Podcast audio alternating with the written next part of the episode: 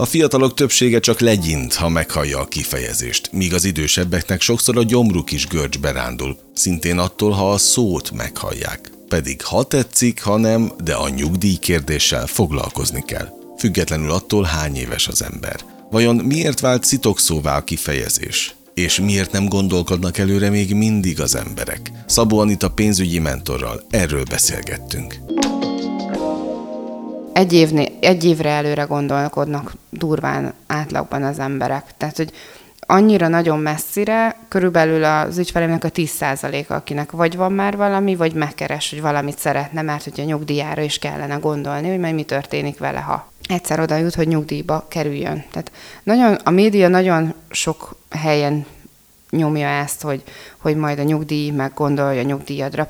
Egyre jobban oda kellene figyeljünk arra, hogy ugye a magánnyugdíjunk felé terelődjünk, és ezt tegyük félre, mert hogy egyre nagyobb probléma a nyugdíj probléma, mert ugye ez a, a mi szüleink, vagy az én szüleim, hogy ugye most elmennek nyugdíjba, már nem nagyon van annyi fiatal, aki ezt ki tudná fizetni. Tehát amíg eddig volt mondjuk négy keresőre egy nyugdíjas, eltelik kb. 15-20 év, és akkor négy nyugdíjasra fog jutni egy kereső. És ugye annyi járulékot, meg minden egyebet nem tudnak arról az egy emberről lehúzni, hogy így mondjam, hogy azt a négy embert megetesse. Szégyeljék magukat az emberek emiatt, hogy nem tudatosak eléggé pénzügyekben? Vagy fel vannak mentve, hiszen, ahogy mondtad, nem tanították meg őket?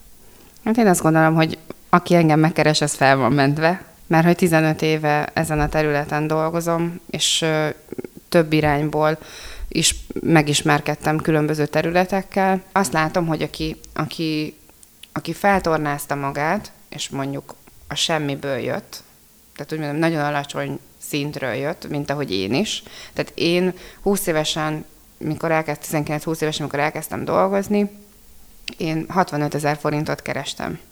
És én mondhatom azt, hogy a, a semmiből küzdöttem fel magam, és azt látom, hogy akik hozzám hasonló emberek, hogy valahonnan elindultak, mondjuk egy szegény család gyereke, és elindult, hogy ő, ő jobb körülményeket szeretne teremteni magának és majd a jövendőbeli családjának, ők nagyon alázatosak tudnak lenni, és nagyon hálásak azért, amit, amit mondjuk én segítek neki, vagy, vagy megteszek neki, mert tudja, hogy, hogy én ezzel neki napokat spórolok munkában. Ugye, hogyha valaki magánszemély vesz egy házat, az egy forrás.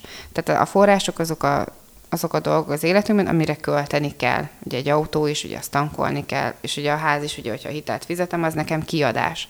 De hogyha kicsit tovább tekintünk ebben, és abban gondolkozunk, hogy oké, okay, van egy házam, ezt megvettem, és ezt fizetem, és törlesztem, de hogy az évek alatt haladok, és több pénzt keresek, és több pénzt tudok félretenni, akkor folyamatában, mire nyugdíjba megyek, mondjuk kettő, három vagy négy házat is akár meg tudok venni, és azok a házak már ugye befektetések, azok eszközök, amik nekem pénzt hoznak. Tehát, hogyha időben gondolkozik valaki, és elkezd ugye erre is félretenni, vagy ebbe az irányba elmenni, hogy, hogy nem tudom, mi lesz a nyugdíjammal, kapok-e nyugdíjat, vagy nem. A nyugdíj megtakarítás mellett lehet akár ugye ingatlan befektetés is.